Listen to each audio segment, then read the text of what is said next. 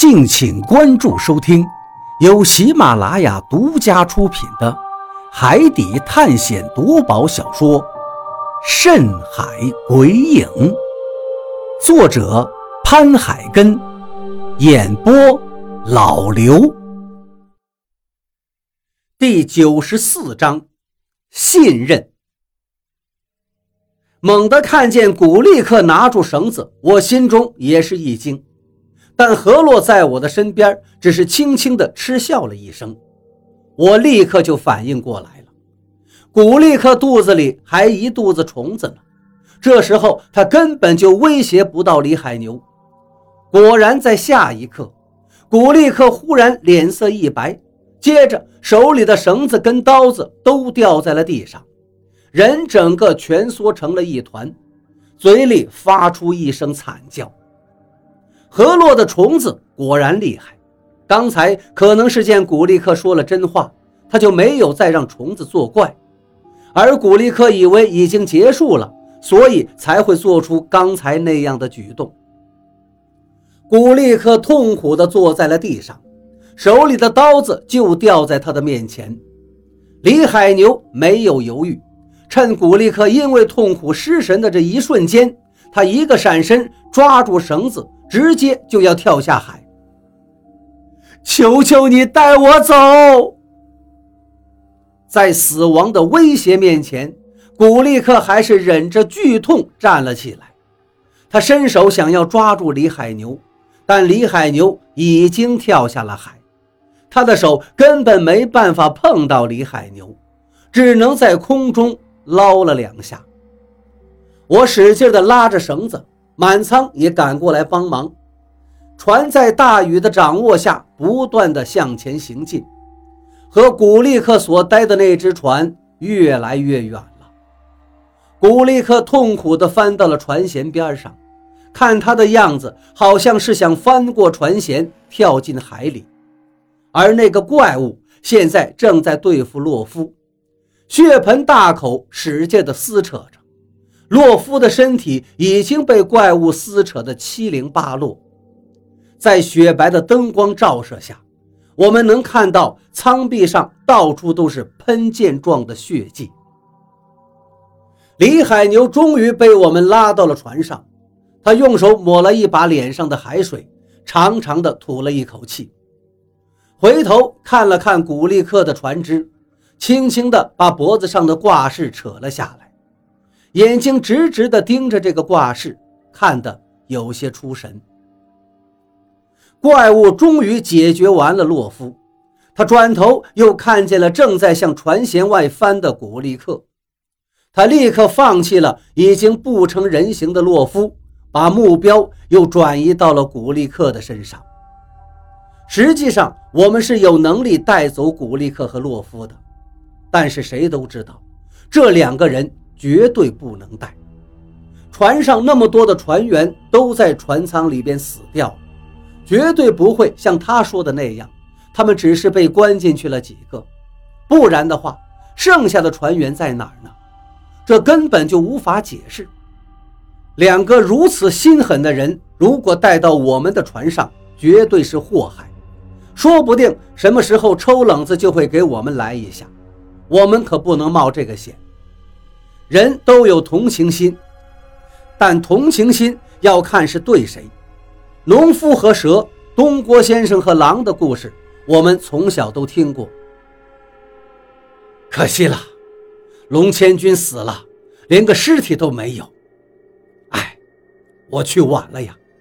如果当年我回到家里，直接就去找他，说不定他也不会死。可现在说什么都晚了。李海牛终于又出声了，他把手里的挂饰又放回到口袋里，接着狠狠地往水里吐了一口唾沫。老毛、老贾收定锁，扬帆。老毛和老贾两个人都有伤，李海牛命令了一下，我和满仓就赶紧过去帮忙。可惜了，如果再给点时间。我能把那个船上的电灯给弄过来就好了，那灯可真亮啊，晚上照明那简直了。老毛的话里面透露着一股惋惜。老贾在一旁劝慰他道：“算了，那个东西就算弄回来，你也不懂怎么修理，万一坏了，那就彻底玩完了。再说了，我们这船上一直都用气死风灯，不是也跑了这么远了吗？我就是说说。小鱼，帮我拉一下绳子。”老毛点了点头，转过头对我喊道：“我应了一声。”手刚拉住绳子，何洛紧张的声音响起：“快走！我感觉我种在古力克肚子里面的幼虫在快速的接近我们，应该是那个怪物又追过来了。”一听他的话，我刚刚放松的心情又紧张了起来。古力克的肚子里有何洛种下的幼虫，肯定是怪物吃了古力克之后，这些幼虫又钻进了怪物的肚子里。李海牛一听这话，赶紧向何洛问道：“那你能不能像对付古力克一样对付那个怪物？”何洛无奈地笑了笑道：“你想多了。上一次对付上到船上的怪物，你也看见了，我所有的虫子都涌了上去，也没控制住。况且这一次都是幼虫，还没有成熟，我只能靠母虫感应控制怪物，根本不行。”的确，上一次何洛弄了那么多的虫子都不行，这一次如果怪物跟上来，我们肯定是凶多吉少。怕个球！老子就不信干不死他！老子连霸下都见过了，还怕这个狗日的东西！满仓冷不丁地吼了一声，把我吓得一激灵。转头一看，满仓伸手抓起了斧头。信誓旦旦地看着船尾的海面，李海牛叹了一口气：“都拿家伙吧！如果怪物真的跟上来，我们也不能坐以待毙，动手是一定的，但是你们都要小心，千万别出问题，能把怪物引走最好。你们几个跟我到船尾盯着海面，鱼枪拿出来，怪物要登船的时候，直接给他一下子。”要弄在要害上，老子就不信，把他脑袋扎穿，他还能活着。眼看他们几个走向了船尾，我正要跟过去，何洛忽然退到了我的面前，他有些欲言又止的样子。怎么了？我问道。也没有什么。呃，小鱼，我可以信赖你吗？何洛犹豫了一下，忽然间压低了声音向我问道：“我不由一愣，积压在心底的情愫忽然间爆发出来，无数念头在心中奔流而过。他这算不算表白呀？他问可以不可以信赖我？我应该怎么回答？他当然可以信赖我，就算他不是这个船上的人。”就算她是个女人，就算各种的规矩，我是信赖她的。我救过她，她也救过我，可以说我们共同经历了生死。最重要的是，我对她有一种说不清楚的感觉。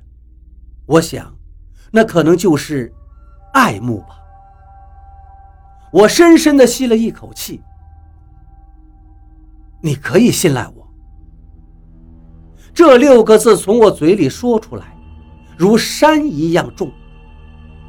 何洛听了我的话，微微的叹了一口气，回头看了看，又压低声音道：“如果，我是说如果，一会儿你遇到了生命危险，我一定会救你。但是救了你，我就没有能力，嗯，就对付不了李海牛。”甚至是船上的任何一个人，如果他们再赶我下船，甚至是要杀了我，我也没有一点的反抗力量。所以，如果万一，万一真到了那一步，你一定要帮我。他这一番话让我有些惊愕了。我的惊愕有四点：一是原来他还是能对付怪物。之前的那一次，还有刚才，他都不愿意出全力。二是，他虽然能对付怪物，但是听他的话，肯定会付出很大的代价。这样的代价竟然会是因为我。三是，他竟然对海牛哥他们还是不够信任，一点都不信任。四是，他对我竟然这样的信任。面对他的信任，我回头看了看李海牛他们，重重的点了点头。你放心，不管到哪一步，我都会保护你，毕竟我是男人。何洛看了看我，忽然间好像梨花绽放一样，对我笑了笑。怪物要来了，你要小心，别冲在前面。如果你因为怪物死了，我会很伤心的。我心中又是一动，这比任何情话都令人心潮澎湃。我对他点了点头。你放心，我会保护好自己。也会保护好你的。啊！怪物的叫声又响起来了，接着巨大的水花声也响起，李海牛的怒吼声，浪花拍打在船上的声音也相继响起。我转过身体看了看周围，抓起一盘绳子，就向船尾。冲了过去。